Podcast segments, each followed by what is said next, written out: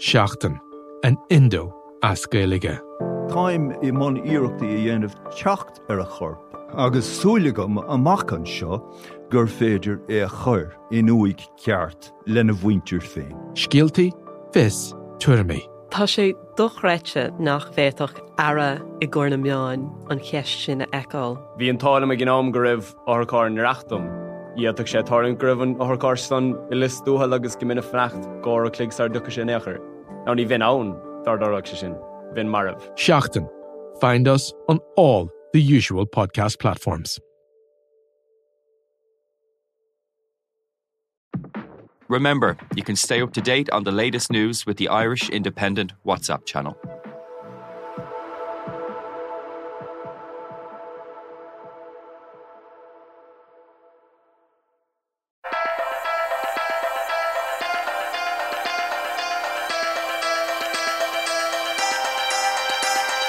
Hello, and you're very welcome to the Big Tech Show. Again, from home, working from home during uh, the pandemic. This week, we're talking to Tim Cadogan, who's the chief executive of GoFundMe. Um, Tim, you're welcome to the podcast. Thank you very much. It's great to be here, Adrian. Tim, GoFundMe is basically described right now as the world's safety net, and for good reason, because it seems that everywhere I look, there's a GoFundMe campaign uh, happening. Here in Ireland, for example, there's quite a few big campaigns. There's one called Feed the Heroes, which I think has raised about 850,000 uh, euro. Um, you're actually That's a right. new CEO in this company. Quite a time to start. Yeah, no, I started on March the second, uh, and uh, had a week of normal, you know, work in the office and meeting people, and then we went to work from home. And and uh, as you well know, the pandemic kind of had really already started to kick in in Europe. Uh, in that right at the beginning of March, um, and then sort of fully hit America in sort of middle of March as, as you went to work from home, shelter at home. Um, so you know the whole world has been consumed. Um, and uh, you know, from, from our point of view, it, it's been unprecedented. You know, the company has worked through many natural and man-made disasters over the decade of its life, uh, hurricanes and bushfires and wildfires and so on. Um, but nothing like this has happened before because the whole world is affected, and everyone who is giving, and we're we're seeing an unprecedented level of need, but also an unprecedented level of giving. And, and sort of what's incredible about that is you know that every single one of those donors is affected themselves. And they're you know taking time out and they're taking their scarce resource and they're saying you know i want to turn around i want to help somebody else. Hmm. um, so it's, it's pretty incredible to see that. And um, you know it, it's humbling and i think it's you know it's a source of hope as well that in such a crisis so many people are coming together to help. You mentioned feed feed the heroes um, you know 851000 euros raised i think as of this morning i mean incredible what's happening there I mean, just to look at some of the Irish stats here, um, there have been 120,000 uh, COVID 19 related donations on the platform Yeah. here, it seems. And I think it's something like half of all of the new campaigns here in Ireland are related uh, to the pandemic. Um, and I, I interviewed your predecessor, Rob Solomon, uh, last Yeah. year, and he told me that the Irish um, per capita are among the most generous, if not the most generous, in terms of donate. Of course, we lap that up. You know, I, I lapped that up. yeah no, i believe that is the case yeah that the, when you look at per capita from a gofundme donation perspective Hmm. uh, ireland tops the league um, which is uh, lovely My question, I wonder, do you anticipate anytime soon a limit to that generosity? And what I mean by that is not people's intentions, but a lot of people are uh, losing their jobs. People are being told that we might be in for six, nine, 12 months, and maybe even more for austerity. And I'm wondering whether we're going to see that feed through in GoFundMe in terms of campaigns or people's ability to, to donate as much as campaigns. Yeah, I mean, we, you know, we've we've wondered the same thing. Uh, we don't know. Um, I think, uh, you know, the observation is that there seem to be sort of a, a set of folks who are obviously, you know, losing their jobs, you know, really up against it. There's also a set of folks who are actually working harder than before. There are some businesses and certain businesses that are working even harder. Um, so we, we don't know what the future is going to hold. I mean, this this affects us, our society, in so many ways, in so many unanticipated ways um, that we don't know. But uh, you know, we we have seen generosity be sustained in incredible adversity. So we hope that it will continue. Um, but we don't know exactly what the future holds. Mm. Now, you wrote a, a, post recently there on Medium, and I think it was an open letter to the community about what GoFundMe was doing at the moment. You mentioned, for example, that there are some new resources that you're you're bringing in. I think that was mostly concentrated on advice, was it? Well, we do it done a couple of things. So we've been uh, working on an effort to help small businesses um, so traditionally, businesses, you know, probably for obvious reasons, are not the heaviest users of GoFundMe. Um, but as, as restaurants and other businesses started not being able to, to, to, run their company in any normal way, and their employees were so affected, we started to see um, a lot of businesses start GoFundMe campaigns to try and get help, to reach out directly to their community. And so we have uh, struck a number of partnerships with people like Intuit and Yelp and GoDaddy, which is a web hosting company here in the US, and there are some others coming. And the point of that is to to make more businesses aware that GoFundMe is, is an option for them. And the nice thing about GoFundMe is it allows you to connect directly with your community of, of, of customers, patrons, supporters, your local community. Now, in, in nearly all the countries that we operate, I think there are either already or soon to come big government programs that are going to help small businesses. And that obviously is hugely important. Um, but of course, that's a tops down effort and it takes time. With GoFundMe, you can connect directly. And so, in many cases, we've seen very loyal customers start a GoFundMe campaign on behalf of a business they love or the employees of a business they love. Um, so, it allows you to have that direct connection. It's pretty easy.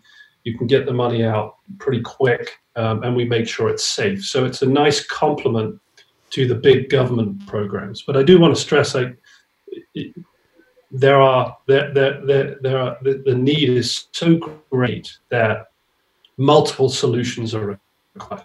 When under, under no scenario do we think that GoFundMe is like the solution for everything here. It's a part of uh, a set of solutions to help people, businesses, organizations, charities navigate this time. I mean, it's interesting the way you put that, um, that it's a complement to big government, for example, and it shouldn't be a substitute. There will come a time when this pandemic that we're in at the moment recedes, and then we'll go back, hopefully, to normal conditions. And from what I recall of those times, it seems so long ago now, yeah. um, the GoFundMe campaigns that I see mostly in Ireland, a lot of them relate to medical costs or mm-hmm. a problem bringing somebody home.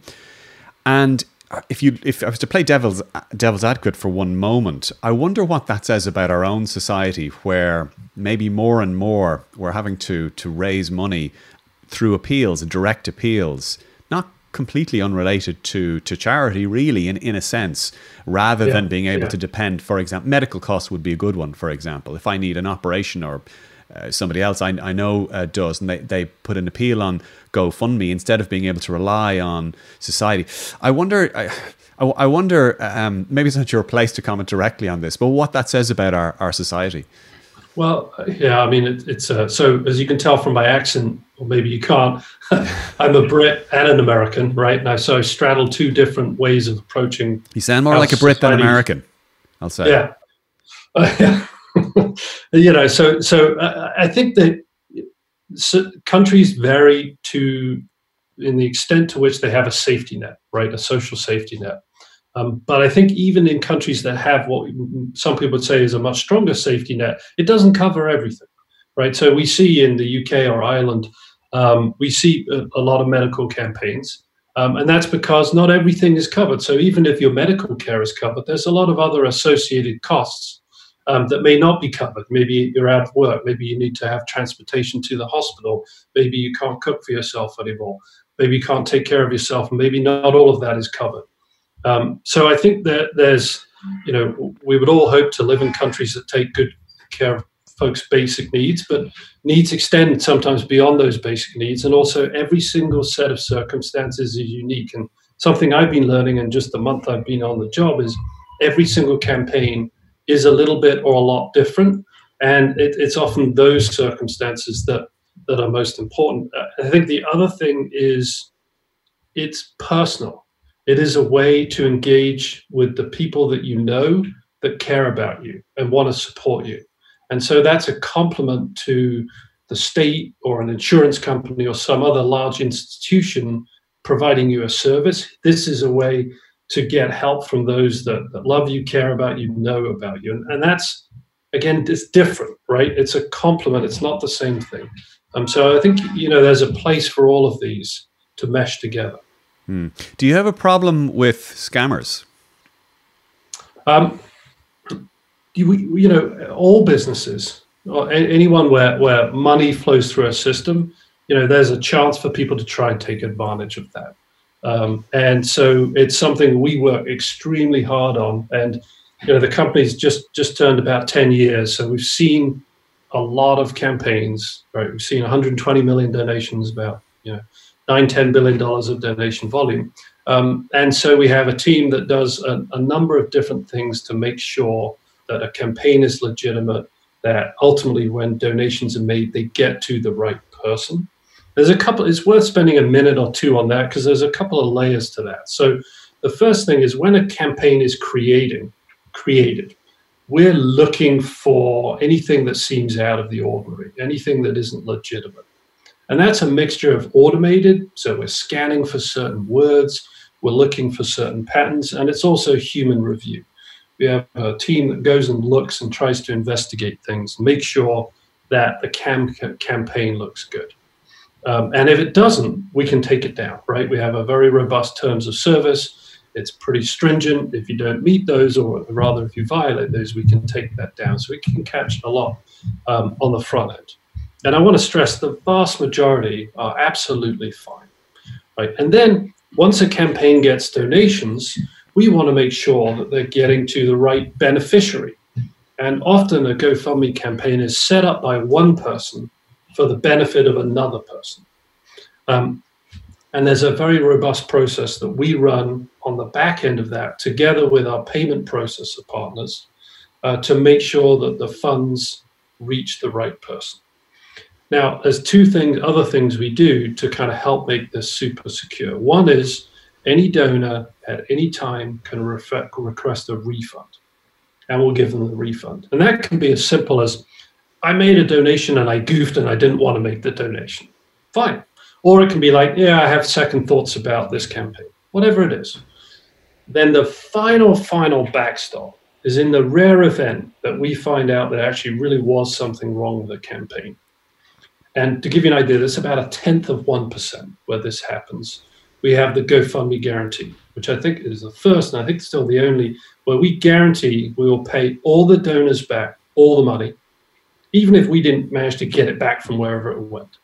Um, so there's a kind of an ultimate backstop, which fortunately, because of all those sort of technologies and processes that we have in place, is very, very rare. Do you, uh, yeah, have you, have you have you had to do that much? Yeah, I mean, it, it's happened. You know, as I say, about a tenth of one percent where the, the GoFundMe guarantee is invoked. So it's really pretty, really, really rare. And the other thing was there was there ever any uh, a substantial amount of money that you had to pay back that way? Uh, I don't. Again, this is be, prior to my time, but I don't believe there's been any major, major case. Um, but I, we can go back and I can check with John, kind of if there's a reference point there. But it's it's very, very rare. Hmm. The other thing to remember is a GoFundMe campaign works when you share. So the way it works is you reach out to the people you know, and hopefully they reach out to the people they know, and that's how you get donations in the vast majority of cases, let's say you, Adrian, were like, I've broken my leg hmm. and I need some money for, you know, while I'm not able to work. No. Nobody would give me a penny. I know uh, my friends, but anyway. Right, exactly. You might struggle. But let's say you, you hadn't broken your leg. Hmm. Well, your friends were like, well, what's he talking about? He hasn't broken his leg, right? Hmm. So we get, you know, on occasion where people put up something that isn't right, the network tell us as well, right? because you know it doesn't work unless you get donations from people you know and if they know that you're you know not mm. playing it totally straight people say well this isn't right right so we also have the, the community you know give us information as to what's going on and that also plays out on the back end right if you give to someone you say i'm going to get this to you know get a second pair of crutches for my broken leg and then you don't you go and get a new bike it's like well you know right? So there's a social, because this is social fundraising, there's a whole social proof system on top of and around all the stuff that we do. Mm. I, I, guess there are always going to be scammers um, in no matter what business uh, you launch. What about politics? I mean, there were a few interesting cases a couple of years ago. The, the, obviously, the famous one that most people heard of was the campaign to to build a wall. Um, yeah. Uh, in the US, I don't know how much that actually ended up uh, gathering in the end. But um, it, it, would seem that somewhere along the line, sometimes it might get tricky with regard to political campaigns because political campaigns can be controversial. And I know GoFundMe has taken a strong position, for example, on topics such as uh, uh, vaccinations, anti-vaccine yeah. Uh, ca- uh, yeah. campaigns, for example. Yeah.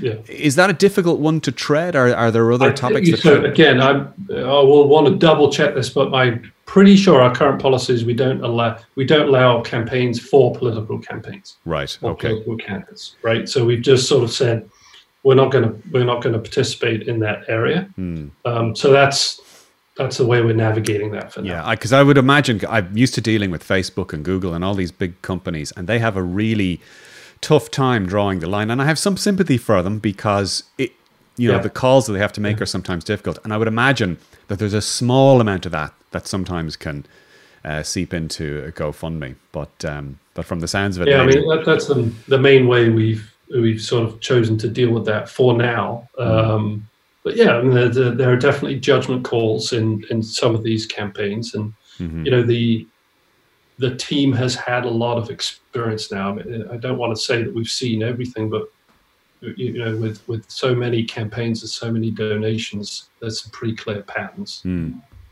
Just for one second, you said you're a Brit, although I can hear some Americanisms creeping into your accent there. Yeah, you're, you're yeah. sort of rounding off the T's into a D sometimes. Which, yeah, I'm uh, sorry. I'm no, no, don't apologize.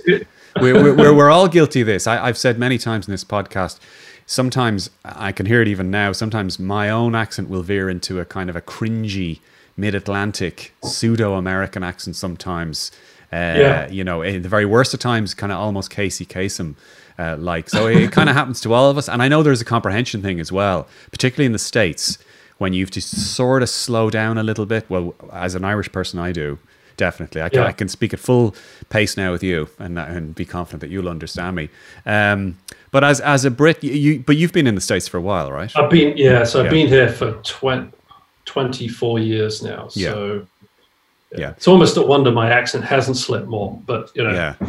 And you you led OpenX, didn't you? You built OpenX. Yeah, I, I, worked on a company uh, in a very different space, advertising technology, OpenX, mm-hmm. which I started, and we built that up over the last ten years or so. And uh, before that, I was uh, worked on search and consumer stuff at Yahoo. So mm-hmm. GoFundMe was a wonderful opportunity to get back more to the consumer side of things, but also with this very strong social social purpose, which um, you know really really resonated with me. And I spent a bunch of time as a search and rescue volunteer, so I'd done a lot of kind of like hands-on charity. Well, I guess that's charity in a very specific way. So it was really it's been it's been great to be here and be able to do something useful right in the middle mm. of this crisis and help um, in our own way to to to enable and mobilize generosity. So it's, what it's what kind of search and rescue was it? Oh, mountain search and rescue oh, up there in the mountains. Just you know, we have a big ring of mountains around LA that go up to about three thousand meters, which mm-hmm. some people don't know. So they're, they're pretty steep, and people get lost and they hurt themselves, and they get heat knocked out by the heat in the summer and knocked out by the snow in the winter. So we go. We are they hiking out. up there? Hiking, yeah, mainly hiking. Yeah. And so, how do you get up to? How did how did you get up to them? Uh, we would we would we either hike, drive and hike, or sometimes get choppered in and lowered down. Wow. Is, yeah. That sounds all right, actually. Yeah, yeah, it's not bad. It's uh, yeah. So it, sailing out of a flying helicopter is quite exciting. I can tell you. yeah, did you have a box of milk tray as well? No. Um, nope. and uh, so in joining GoFundMe, I mean, obviously this is it's a global brand now. A lot of people know yes. uh, this company. For you, um, is there an element? I mean, you've you've used the phrase helping people, maybe giving back. Yeah. Is there an element of that in it for you? Absolutely, yeah. I mean, you know, so that that's what it's all about. Like the the whole company is at, down to the DNA is how do we help connect people who have a need and people who want to help that's our job, right? And how do we do that as easily and as safely and as quickly as possible. And I know I've mentioned it a couple of times, but I think, and this point of it being a direct grassroots connection. So you can organize for a family you know that has a particular need, and you can reach out to your friends and family, and it's a it's a very personal thing, um, and it's not. I think it's not just the money; it's the support right? The the money comes with support, and that means a lot to people. And so I think I think that's the root of it, um, and it is it is powerful. Um, and our our job is to you know make that as effective and as you know broadly adopted as we can. And and yet, but this is a for profit company. It is, yes, yes, yeah. absolutely, and uh, and it's um, but I don't think there's I don't think there's a tension here um, because that's the purpose of the company, right? And the way the way we make money is we ask people to tip us, right? If you think if you're happy with the service and you want to support us, then give us a tip. Um, you know, we make it free for a campaign organizer, the person with the need to set a campaign. The only thing that comes out is the transaction processing fee, you know, kind of your standard credit card stuff. Um, and if the donor likes the service and wants to support what we're doing, you give us a tip. Um, so it's really, I think, well aligned with the underlying purpose, and mm. um, I think it, you know it, would do a good job. But we think we can have, always do a better job, right? So we're working out, you know, what else can we do, particularly like a time like this. You know, what else can we do? That's why I gave you the example of small businesses and getting creative with partners there as one example. What is your biggest driver or your biggest growth driver? I mean, uh, is it Facebook viral campaigns? Is it social media? Uh, I mean, it's really people coming and setting up campaigns and then sharing those. And it's not limited. I mean, Facebook is obviously one place that a lot of people do use and a lot of people share, um, but it's in no way you know limited that you can share in any of your social media environments. You can also take the link of your campaign and put it in email. We started to see, you know, even people put up posters, right, uh, where you can have a poster and you can go and donate. Um, you can use WhatsApp. The key is helping people understand how to articulate their need. Like, hey, I have this need. This is my story. This is what's going on. This is what I will do if I receive this money um, setting that out, sharing that as broadly as possible, and then encouraging other people to share, and then obviously having folks come in and donate. Um, so we talk about three actions, right? Create a campaign, donate to a campaign, share a campaign. And the share piece is really important. I want to mention that because even if someone comes to a campaign and says, you know, let's say they go to the the, the the, the Robbie Keane campaign, right? I know that's kind of got some attention, and you're like, I don't have any spare money right now. But you can still do something. You can share it, and by sharing it, you then expose that campaign to your network of friends, and some of them probably can donate. So just that simple act of sharing actually creates the opportunity for more people to donate, to that campaign. So three things: create, donate, share. Mm.